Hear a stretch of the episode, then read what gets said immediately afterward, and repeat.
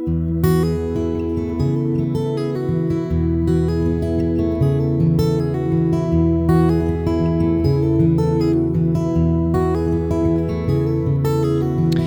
to Hymn Talk, a discussion of hymns, music, and singing in the life of the church. I'm Zach DePrima, and with me is my brother. Were you trying to make me laugh? No. I'm stretching my jaw. My jaw's been locked. Those of you who don't see my brother Alex, he often looks terribly bored on these podcasts. So I apologize for that. It's mid afternoon. What are we? It's a Thursday. It's a mid afternoon. It's a Thursday. It's raining outside the windows right now, and I was just stretching a little bit. Oh goodness.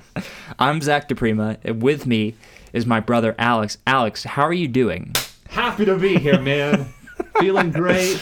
Just had a cup of coffee. All right. Love, loved. There was nothing I'd rather do at three o'clock on a Thursday afternoon than a hymn talk. Okay, so Alex is here. He's shot out of a cannon, which is how we want him. Uh, our topic for today is the topic of the Lord's Supper.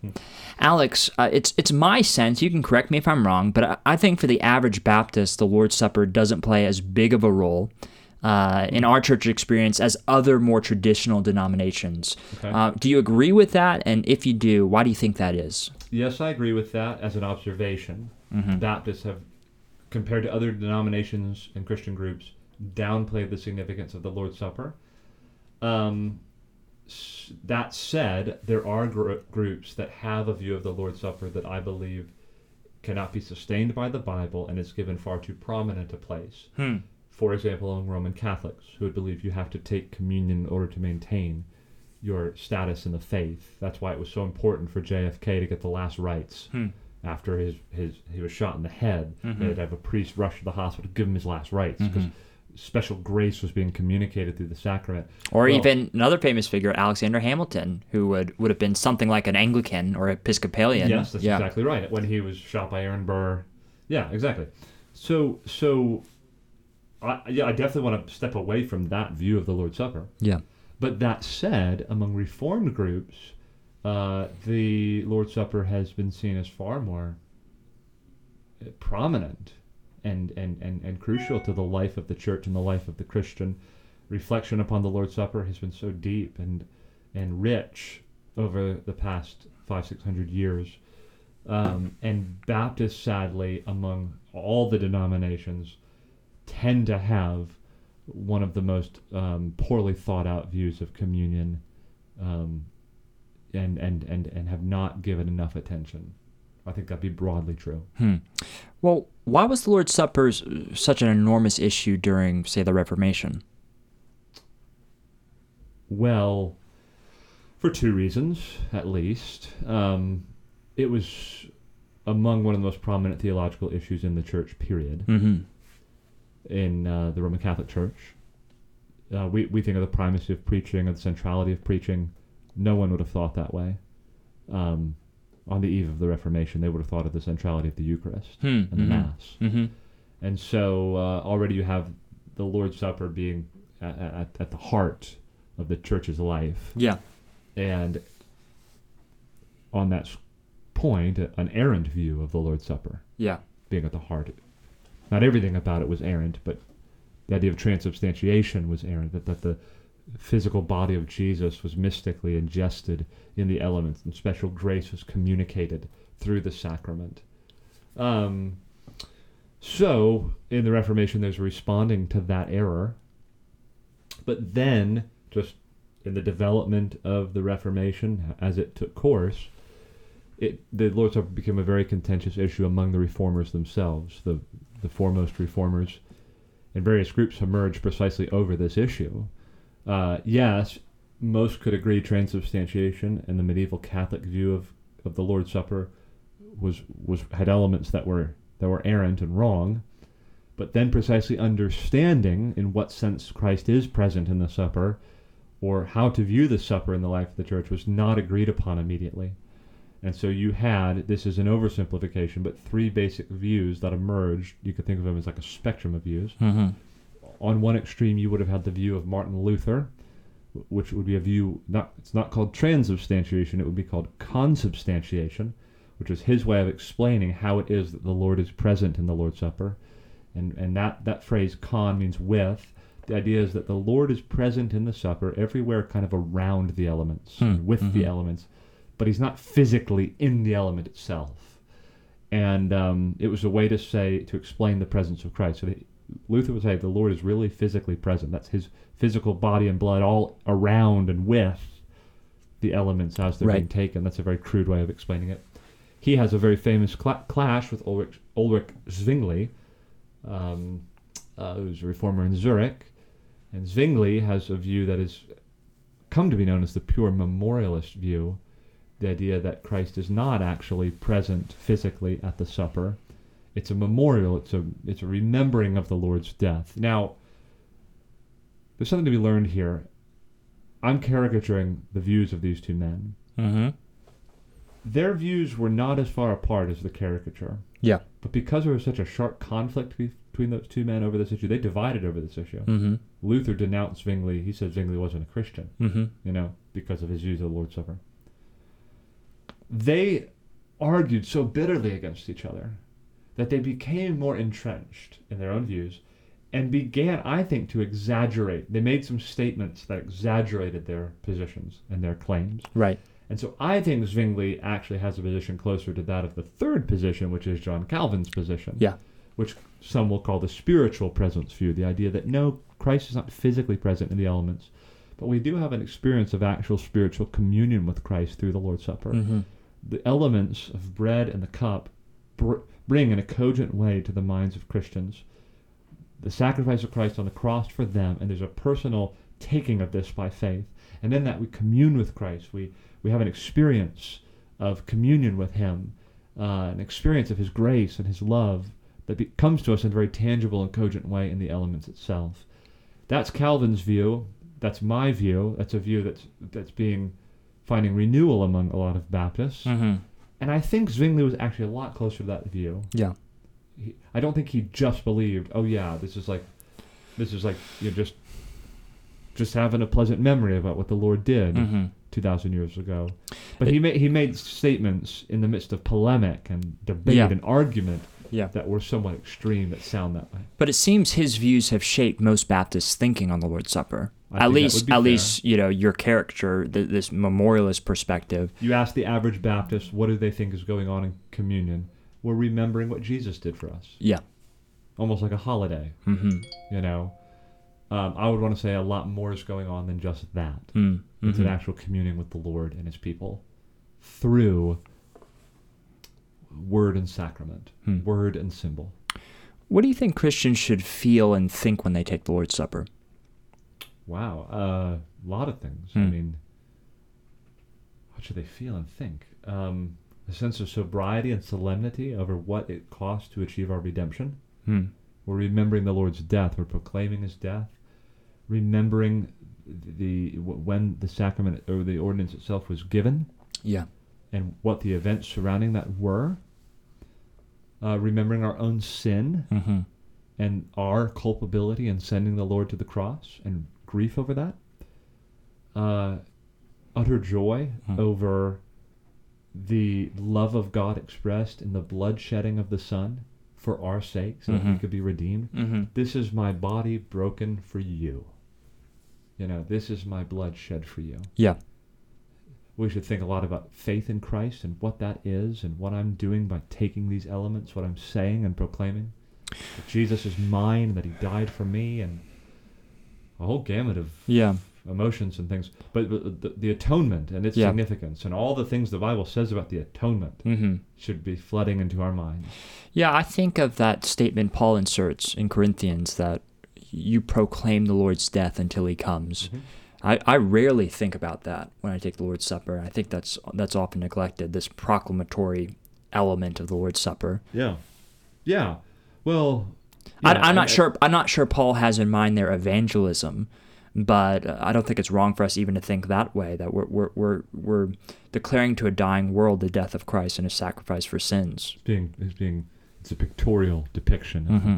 Yeah, I think that's fair. I, I tend to think of of that statement as being a proclamation of faith in this. Yeah. Yeah. But, yeah, I, I completely agree. Yeah. Alex, I, I think this is this has been our experience, but but some traditions promote uh, kind of a a a really deep self examination before the Lord's Supper. Um, that can be, in, in some traditions, very grueling.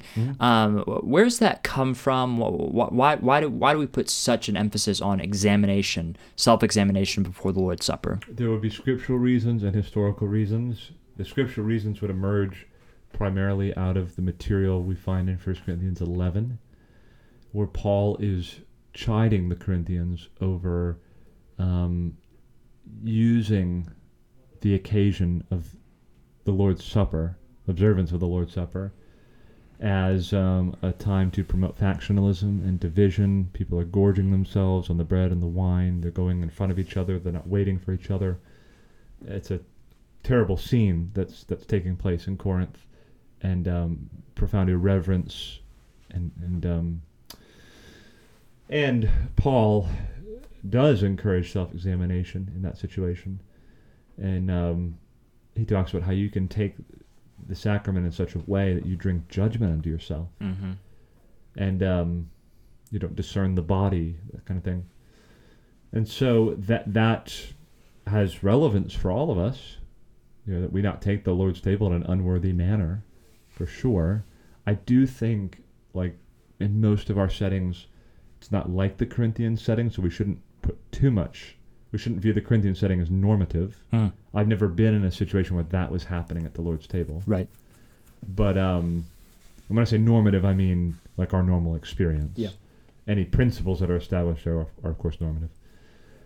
Uh, but then also historically, um, it, it was very common in uh, various parishes and various traditions, various cities, churches, locales, districts, that um, it was requested by the leaders of the church that there be a period of self examination before coming to the table to see if you had been in any serious sin, if you truly were walking with the Lord, if your faith was genuine. That's not illegitimate at all, I don't think. I do think that can become, um, what would be a good word? It can become overkill. We could fail to recognize that the Lord's Supper is for sinners. Hmm. When Peter took the Lord's Supper, and just a few hours later, he's denying the Lord. His faith could not have been at, at, at, the peak, you Hmm. know, when he when he took the Lord's Supper, and yet Jesus tells him to take it. So I don't think we should think we need to come to the Lord at our spiritual highest. It's for needy sinners, people who know themselves to be sinners and are trusting and clinging to the sacrifice Christ has given. But that said, we should never come as hypocrites. Hmm. We should never come as those who are, are are faking an attachment to Jesus when we truly are not walking with the Lord. Alex, when it comes to communion and the hymns that we sing for communion, what are we looking for from our communion hymns? As I think the atonement ought to be prominent, the person of Jesus, uh, our sins, his work on the cross, the connection between his cross work and our salvation, those should be the themes that are prominent in the songs. Uh, so, so songs that focus on the atonement and on the person of Christ and on the cross. Mm-hmm. Yeah, I worry sometimes, especially those who have been maybe captivated by or uh, influenced by that memorialist perspective. We think memorial service, and the Lord's Supper can feel a lot like a funeral. Yeah. Um, uh, the, the songs, is, it's like we're, we're, we're mourning the death of Jesus in the like he's still dead. Mm. Um, I, I, I mean, I used to think that before as a kid, like sad little time for Jesus. Yeah, yeah, yeah. And, and the the longer I've been around, the, the more that seems inappropriate to me. Yeah, I think I think it's appropriate to consider the uh, the the um, Injustice of the cross, yeah, the the way in the, which my pain, contributed the, yeah. to his death, and and the focus is on the death of Christ, not his resurrection. hmm Um, so the the scenes that took place in the garden, the scenes that took place at the cross, hmm it's impossible for us to think of those things without feeling a sense of the sting of it, the bitterness of it, the wrath of God being poured out on Jesus. And so, if there's a sobriety and a solemnity about some aspects of a Lord's Supper service, I don't think that's in any way inappropriate. But I think, like all those emotions I was talking about before and things that should be in our minds when we come to the table, all those things should find expression in the song. So, you could sing a song in a minor key, like, Oh, dearest Jesus, you know, what, what law hast thou broken? Uh, Bach has a famous arrangement of that song. Um, that's very somber. It, it always takes me right there to the foot of the cross and how dark that day was. And then also it's appropriate to sing a, a song that there is a fountain filled with blood, drawn from Emmanuel's veins, which if you sing the traditional tune, it's just very Uplifting. Oh yeah, and very very bright, very major key and joyful.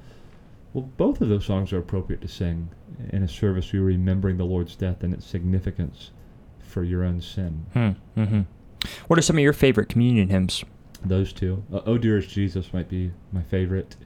Stricken, smitten, and afflicted. It's one of my favorites. How deep the Father's love for us. That's not one of my favorites, but it's good. It's really Mhm. good. There is a fountain filled with blood is wonderful. Probably, um, alas, and did my Savior bleed? Beautiful song to sing at communion. A newer song called "See the Destined Day Arise." It was written. Uh, the Gospel Coalition had a national conference on the Gospel of Luke, and they invited hymn writers to write hymns based on the text of Luke, like several months in advance of the conference. And that was one of the most prominent ones to come out of that hymn writing experiment. Um, and that's a, a very appropriate communion song. Mm-hmm. Okay, that brings us to our hymn of the podcast, and that is the hymn, O Sacred Head Now Wounded. If you've had probably any sort of traditional background, you're probably familiar with this hymn, or you're at least probably familiar with the tune. It, it shows up in various places in traditional music, classical music, uh, as well as popular music. The lyrics to this hymn, O Sacred Head Now Wounded, they're based on a medieval poem titled Salve Mundi Salutare and uh, that literally means greeting the, the Savior of the world. And it's based on a poem that's that's traditionally attributed to Bernard of Clairvaux, uh, Bernard being the famous ascetic. If Bernard wrote this poem, this would have had it dated back to about the 12th century, uh, the early 12th, the early 12th century. Each verse of the poem it addresses a, a different part of the body of the crucified Savior. Now remember, this is the poem Salve Mundi. Um, it addresses the feet of Christ. It addresses his knees, his hands, his pierced side, his breast, and his heart, as well as his head. Now, the hymn, O Sacred Head, it's based on that last part of the hymn, that last part of the hymn that starts with the word Salve Caput uh, Cruentatum, which can be rendered, O Bloody Head. Now, this poem, Salve Mundi, it was translated, at least that last part, by Paul Gerhardt in the 1600s. Now, Paul Gerhardt himself, he was a German theologian and Lutheran minister who was the one who translated the Latin text into German. Now, the tune, which would be familiar to, to many of you probably, it's a traditional tune that's uh, attributed to Hans Leo Hassler. And it was probably written around 1600, is our best guess. Uh, but it's most popularized by what I consider, who I consider to be the greatest musician of all time, and that is Johann Sebastian Bach. Uh, and I find that there's relative consensus around this. I, I think Bach is, is the best, he's the GOAT, he's the greatest of all time. Well, Bach incorporated this tune into several of his works. Now, my favorite Bach rendering of, of this tune is in his Christmas oratorio, uh, which in Bach's uh, uh, catalog, it's BWV 248. And uh, I like it in part six of that Christmas oratorio. It's just fantastic. If you haven't listened to any Bach, you don't know much Bach, much of Bach, do yourself a favor. You don't need to wait till Christmas time. Listen to Bach's Christmas oratorio. But this tune, it also features uh, prominently throughout the last several centuries. Franz Liszt did variations, uh, but even Paul Simon in the 20th century and Dave Brubeck Trio, it shows up in their music as well. Now, so this was the this hymn became popular in the German Lutheran tradition, uh, but it crossed over into English speakers in around the 1800s, where Catherine Winkworth translated the text into English. And Catherine Winkworth, um, that name is probably not remembered by most of us, but she's all, she's this isn't the the only hymn that she translated. In fact, uh, she translated the hymn that I think we profiled before on this podcast, and that's the hymn Praise to the Lord the Almighty. Probably my favorite hymn, at least my favorite song of praise. So, so many people were involved in bringing this hymn uh, to our day today. There's the original poem in the Latin text. You've got Paul Gerhardt translating this Bernard of Clairvaux poem into German. And then you have Catherine Winkworth translating it into English. So it's preserved to us today, uh, even English speakers. At our church, we typically sing three verses of this hymn. And the first verse that we sing that, that says, O sacred head now wounded, with grief and shame weighed down, uh, this first verse, it, it highlights the striking contrast of the very Son of God dying such a shameful, gory death upon the cross, and just that juxtaposition. The second verse, uh, even more importantly, it accentuates the, the substitutionary nature of Christ's death, Christ's atonement, which, as we've considered in the past, it's at it's the very core of the gospel itself. That Jesus in my place. It's in that second verse where the hymn, hymn writer says, "What thou, my Lord, hast suffered." Was all for sinners' gain. Mine, mine was the transgression, but thine the deadly pain. You can see Jesus in my place the cross saves. The third verse in the tradition of the best communion hymns pledges fealty to Christ until he comes, which is one of the reasons we, we take communion. It's why we take up the bread, why we take up the cup. Uh, uh, we are doing this in obedience to Christ and in proclamation of him until he comes. And it's that verse I'm going to read to you. It says, What language shall I borrow to thank thee, dearest friend, for this thy dying sorrow? thy pity without end. O make me thine forever, and should I fainting be, Lord, let me never, never outlive my love to thee. We pledge ourselves to the Savior. Friends, listening to this, I, can't think of a better hymn to commemorate the Lord's death and enliven the believer's affection for the Savior than the same, O sacred head now wounded. Alex and I, we commend it to you.